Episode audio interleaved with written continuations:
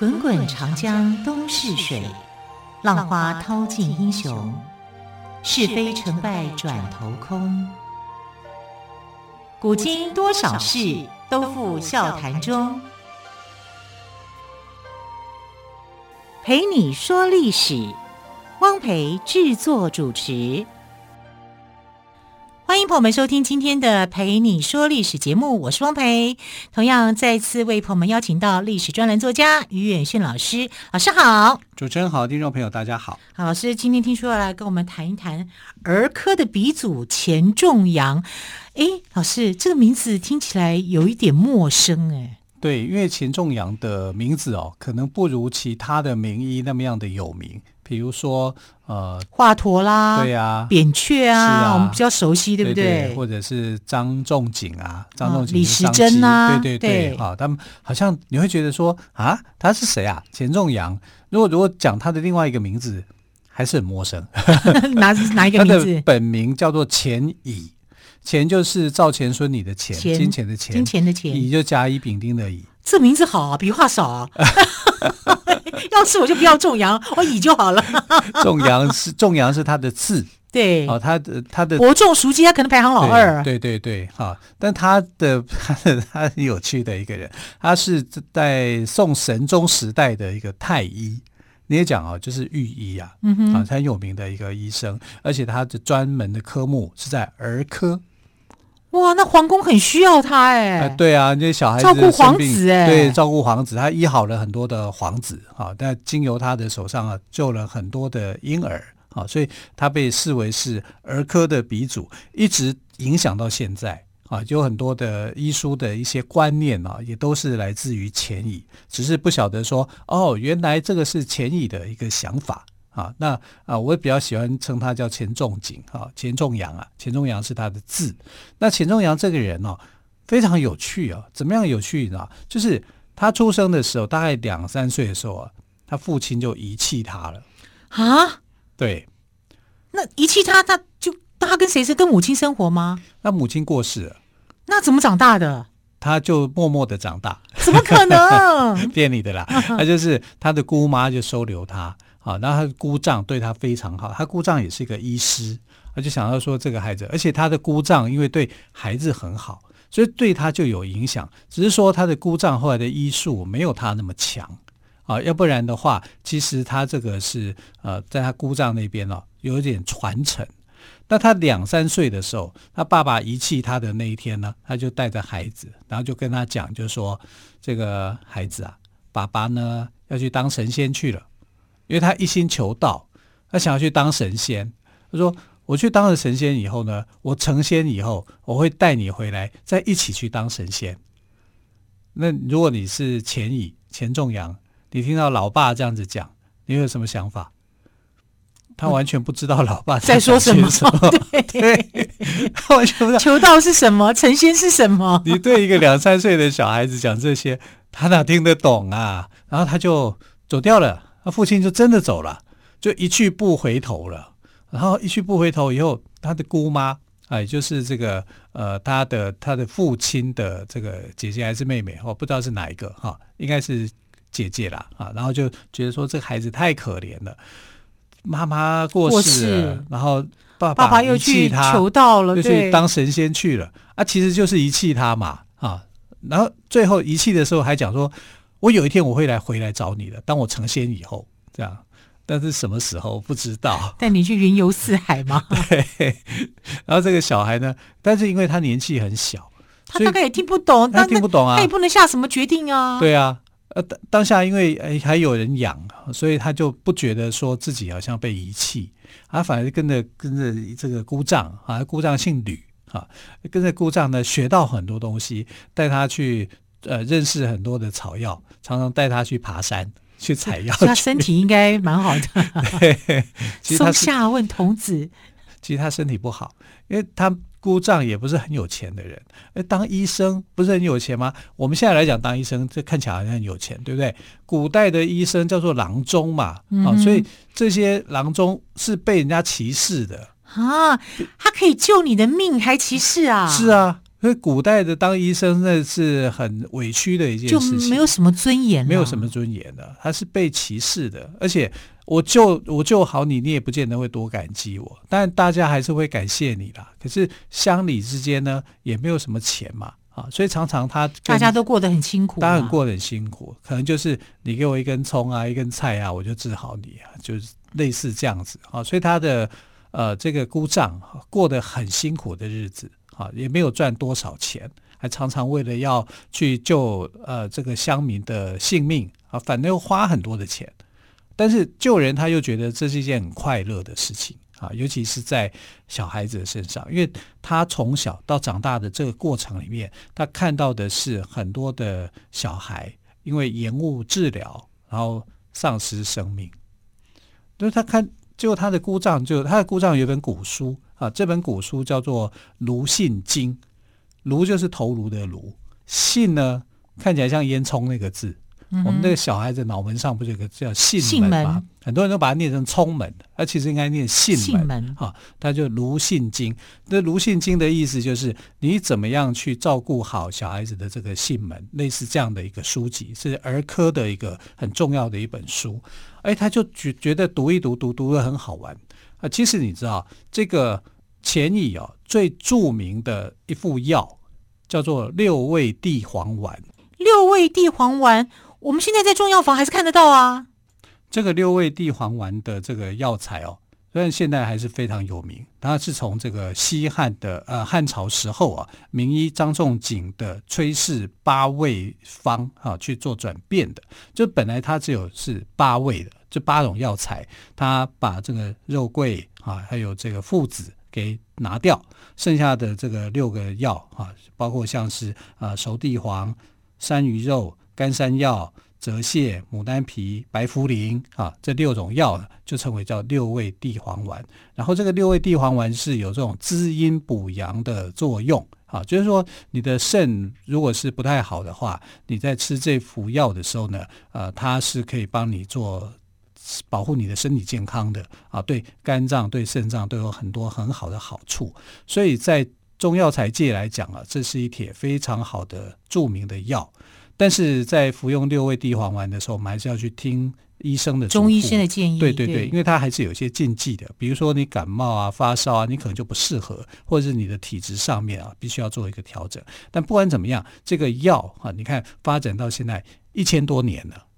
哇，这还真的是还被保存下来。对，而且它对小儿是有帮助的，因为孩子的这个囟门啊，这个部分还没有发展好的时候，吃六味地黄丸的话，是可以很快的哈，就让他这个呃成长的比较密合度是好的。因为有时候我们这个孩子刚出生的时候，脑门是长得最慢的，所有地方可能都长好，但是脑门长得慢，他有时候会像心跳一样扑通扑通扑通的跳。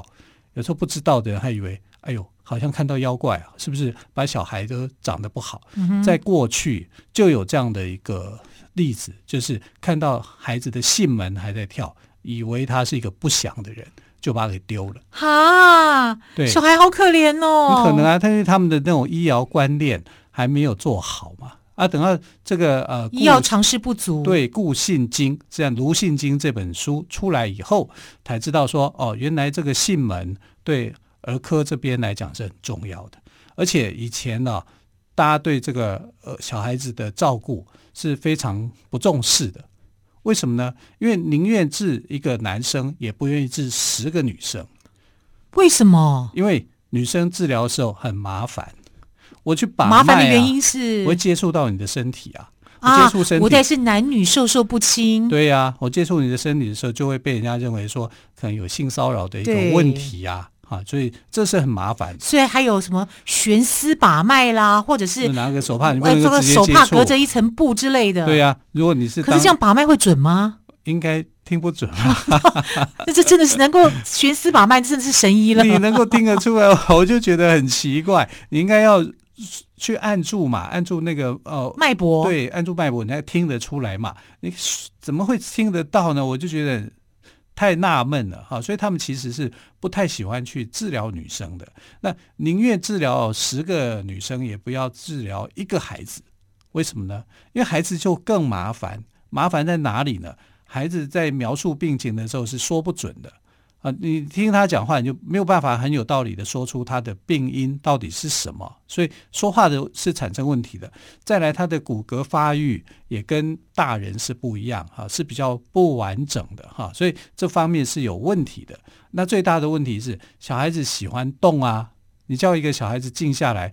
很难嘛，你需要哄啊，又要骗啊，怎么样乖乖的听你的话嘛，哈，所以所以对于小孩子来讲，望闻问切是要花很多的时间的。是啊，所以你看，现代的医生对这个儿科的医生对治疗小孩有时候都不耐，没有耐性了，更何况是古代，是以前的，对对啊，古代有耐性的医生就更少，所以以前的小孩子的死亡率非常的高，将近差不多一半。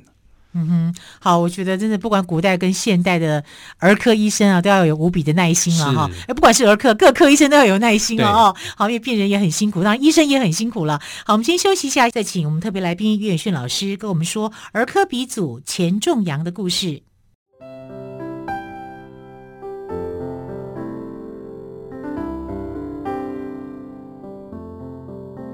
听见台北的声音。拥有颗热情的心，有爱与梦想的电台，台北广播 FM 九三点一。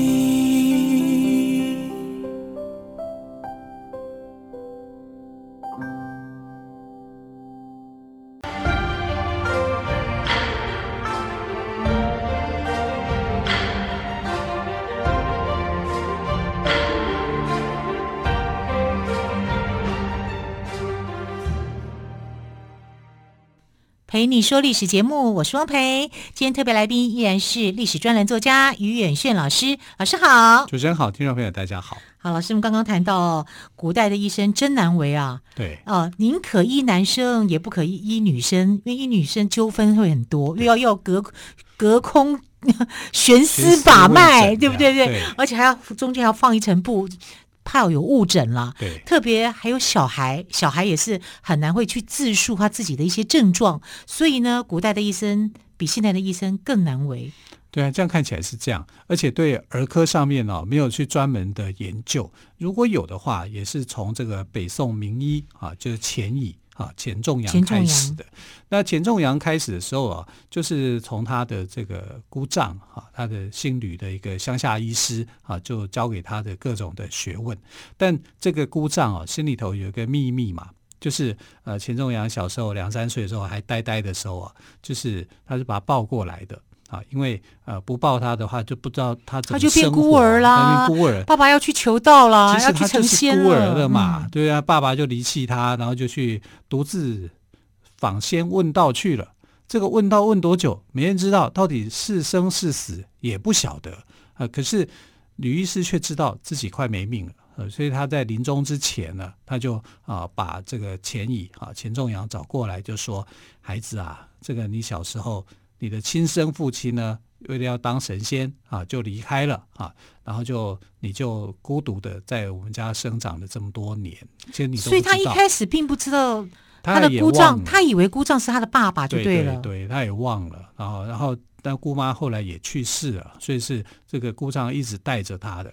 可是故障好有爱哦，对，很有爱心，他是非常好的一个医师哈。然后对这个外甥很好，然后在临终之前，他也跟他讲，就说这个秘密哈，就说我也不知道你的父亲在哪里，到底在哪里，他是生是死不知道。可是呢，我必须要告诉你啊，你的这个故事，你的一切啊，这样他才会走得安心嘛啊。然后他啊就把这个呃。《卢信经》这本书啊，就送给他，让他去好好的去研究啊，因为他对儿科这一方面呢，从小就感到兴趣，因为看到别的小孩在伤心、在哭的时候，在治疗过程里面的那种种种的不舒服，他都可以感同身受，觉得说好像就是自己在得了这种病一样哈，所以他的这个医术跟爱心。是从小就有的，就已经有这样的一个观念，然后再加上这个啊、呃、姑丈对他的启蒙，那这个时候呢，把他的身世告诉他以后啊，那这个钱乙就想，那我是不是要想办法把我从来就没有见过面，因为他已经对他父亲的印象就忘了。好，他就描述了一下说，呃，他父亲大概是长得什么样啊，叫什么名字？他的父亲叫做钱浩，这个浩啊，就是一个井在一个业啊，这个字，陈浩，呃，陈仪陈浩的这个浩。然后这个等到他姑丈去世以后，他就去寻找啊他的父亲去了。他父亲不是去求仙了吗？那求仙不是在山上，就是在海边，海边对对，就岛屿嘛，可能就是这样子。所以他因为他是山东人，哈，钱乙他是山东人，哈，然后他就从山东他的故乡东平这个地方出发，一路去寻找他的父亲，啊，他可能在到了每个地方，就这边讲，我是钱乙。我的父亲叫钱浩，类似这样，因为 像是一个标语这样子。因为他不知道是谁嘛，他找不到他，也没看过他父亲的长相，也早就忘了哈。所以他就是用这种方方式，地毯式的搜索。对，这一搜索不是一个月、两个月、三个月，是一年、两年、三年这样子，一直到第九年的时候。啊，他到了，很感动哎，他就一直在找他的爸爸，还到哪个地方都好，对亲情的渴慕哦。对，我是钱乙，我的爸爸叫钱浩，这样 他一直去找，结果真的有一天就找到，有一个满脸都是胡子的哈，然后穿着看起来就是比较邋遢的一个人哈，在一个山上的一个这个呃居住的一个老人哈，这个人啊，哎，他听到我是钱乙，我爸爸是钱浩的时候吓了一跳。哎，我的名字不是叫钱浩吗？他突然想起他的名字了吗？对呀、啊，他是否他问重点是他是否还记得他的孩子叫什么名字？应该记得吧？哈，所以就竟然这样子哦，失踪了八九年后，竟然找到了。哎呀，皇天不负苦心人，真的听得都很感动。对哈，这一番的这个寻亲记，因为他就是。不知道用什么方式去寻亲嘛，就用地毯式的方式去寻亲啊！啊，你说锲而不舍哎，对，有人会理吗？会理他吗？还是会有人理他啦？但是不可能这样长期，因为你花了好几年的时间啊，终于在已经快觉得快绝望的时候啊，还有一丝的希望，就找到了一个这个中年男子啊，其实已经偏老年了。那这个人呢，就说我就是钱浩。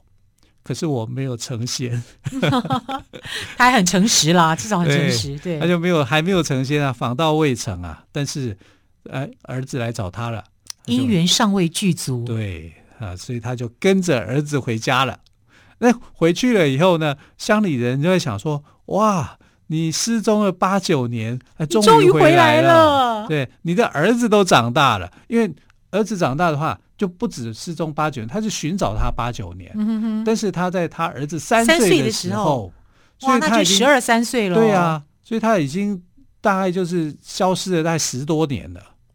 那十多年的人就出现了，虽然他访道未成，可是这一段就留为佳话啊！大家就觉得说，这个钱乙是一个孝子、孝顺的孩子，这个孩子有出息。可是他这么小去寻亲啊，而且他成长的过程当中了，对哦、啊，所以他三岁就离开了他的父亲了嘛，他、嗯、父亲就抛弃他了。对，之后呢，就给他的姑丈、姑姑跟姑丈抚养。对，那抚养之后呢，姑丈过世之后，又去寻亲，花了七八年的时间去寻亲。对，然后就找到了他的父亲。哇，这个过程真的是不得了。对，所以他不只是一个名医啊，孝顺，他还是一个孝子。啊，所以这个在宋朝的一个社会来讲呢，它就是一个传奇啊。所以他还没有展现他的医术的时候，其实他的人生就是一个惊叹号了，就一个传奇了啊。你可以知道说啊，原来访道寻仙呐，原来是一场梦，真正聚合在一起的还是父子之间的这种浓郁的亲情啊。啊，所以当时的这些邻里之间的人呢。都为他们这个父子能够重逢啊，觉得非常的不可思议啊！要不然就你可能而且从来没见过面，这样能够找得到，真的太厉害了。对啊，如果是现在我们的法律，如果你这样子失踪，失踪七年以后啊，是要宣告为死亡的，可能就是要注销你的户籍啊。他还没有哎、欸，他还是认真的找，认为他的父亲呃只是去寻道啊，所以山上、海边、荒岛，他都找遍。可以讲，能够能够找到的，他就尽量都去找了。到某一个地方，就讲我是钱乙，我的父亲是钱顥，终于找到了，嗯、这个还真了不起。因为你不大声的讲，不不贴着自报，不拿着东西的话，谁知道你要干嘛？你总是默默的来这里走一圈，那不是他到哪里他都去那边讲，我是这个钱乙，我要做什么？但很多人就知道说他要找爸爸啊，也因为这样子因缘具足，有一天他终于把他的亲生的父亲给找到了，这厉害吧？可是他没有想到过，他真的是我父亲，他没有这样子的疑惑吗？呃，亲情有的时候啊，就是心有灵犀一点通，对，对你就会知道这是我儿子，这是我爸爸，所以就不会有什么样的一个怀疑啊啊！我想这个应该认清是真的啦，嗯、因为钱乙那个时候也还没有出名，还没有变成啊一代的名医，所以你会去跟一个穷小子说啊，他来找我，我就跟他吗？嗯、不会啊，一个真的他也不会去找一个蓬头垢面的人来认当自己的父亲。对啊，你一定会找一个员外吧？对啊，对，这又不是员外，还 有点邋遢嘞。对啊，所以这个应该是没有疑问的，他就是真的把他的父亲哈、啊、给找到了。那他的父亲呢，也断绝了这个啊寻仙访道的过程，因为。就是太久了，找不到嘛，没有没有真的成仙嘛，不但没有成仙，还会神仙呢，对不对？都脏脏的这样子，好，所以他找到了这个父亲是很难得的。那更难得的是，其实呃，钱仲阳啊，他不是一个身体很健康的人，因为从小没有受到太好的关注哈，跟成长。然后虽然他的这个呃姑丈是很爱他的，姑丈又没钱啊，所以他是瘦瘦小小的。然后呃有很多的问题啊，然后他自己在学医的过程里面呢、啊，他其实不只是要帮助孩子，他也帮助他自己。他知道自己的问题是什么，他也希望透过学医的过程呢，给自己一些知识，对，帮助自己健康，同时也可以帮助别人。对，这样真的很令人敬佩，而且又有一个浓浓的孝心。对，那他很爱读书，他几乎所有所有的这种医学类的书籍，他都去看过。都都看过，看得很熟，所以他不只是我们现在讲说他是儿科鼻祖，那是因为他的成就在这里。但是他不只是精通于儿科，他几乎所有的医书他都看过，而且这个本草的这个书籍他也看得很透彻。那我们看本草的时候呢，呃，它的源头是《神农本草经》嘛，因为本草就是从神农氏尝百草的时候就开始。啊，认识这个各类的药物嘛。那最大的成就是到明朝的时候，李时珍整理了《本草纲目》嘛。啊，《本草纲目》里面呢，去把很多的过去的一些本草类的植物，哈，或者是动物或者什么的，做一个分类，做做很清楚的一个解释。真的对这些大家充满无限的敬佩。对，但是中间的这个人呢、啊，就是这个钱乙。就是钱仲阳，对，钱仲阳他虽然没有留下本草的这个书籍，因为他很多书啊写了以后，后来因为战乱的关系，你看，呃，他在宋徽宗之后不是有这个金人入侵嘛？不过那个时候他已经过世了，然后他的一些作品跟书籍啊，其实就淹没了，所以到他现在只只有一本书留存下来，叫做《小儿药证直觉》这本书，直就是直接的直，诀就是口诀的诀。那这本书是他的《小儿药证直觉》。对，这本书呢是他的弟子帮他记录的，写下来的一本书啊，算算起来是他的著作，跟他的弟子啊，一个姓严的叫严继忠啊，严继忠把他的事情给记录下来，把他所用的这些药方也给记录下来哈、啊，是目前为止啊，关于这个啊钱颐钱太医最重要的一本书。那这本书呢就被称为是儿科鼻祖。啊，就是开宗明义的一本书，影响到后世，嗯、包括现在的医学院的学生也要去读这本书。哇，哎，这样我这样听下来，其实钱仲阳算是一个儿科古代儿科界的一个传奇人物哦。他对非常特殊，对他留下来的著作虽然是弟子帮他写的，但是呢，也沿用到现在，医学院的学生都在读，非常特别的一个人物。好，非常谢谢我们特别来宾岳远轩老师今天跟我们讲儿科鼻祖钱仲阳的故事。老师，谢谢喽，谢谢，谢谢，亲爱的朋友，我们就明天再会，拜拜。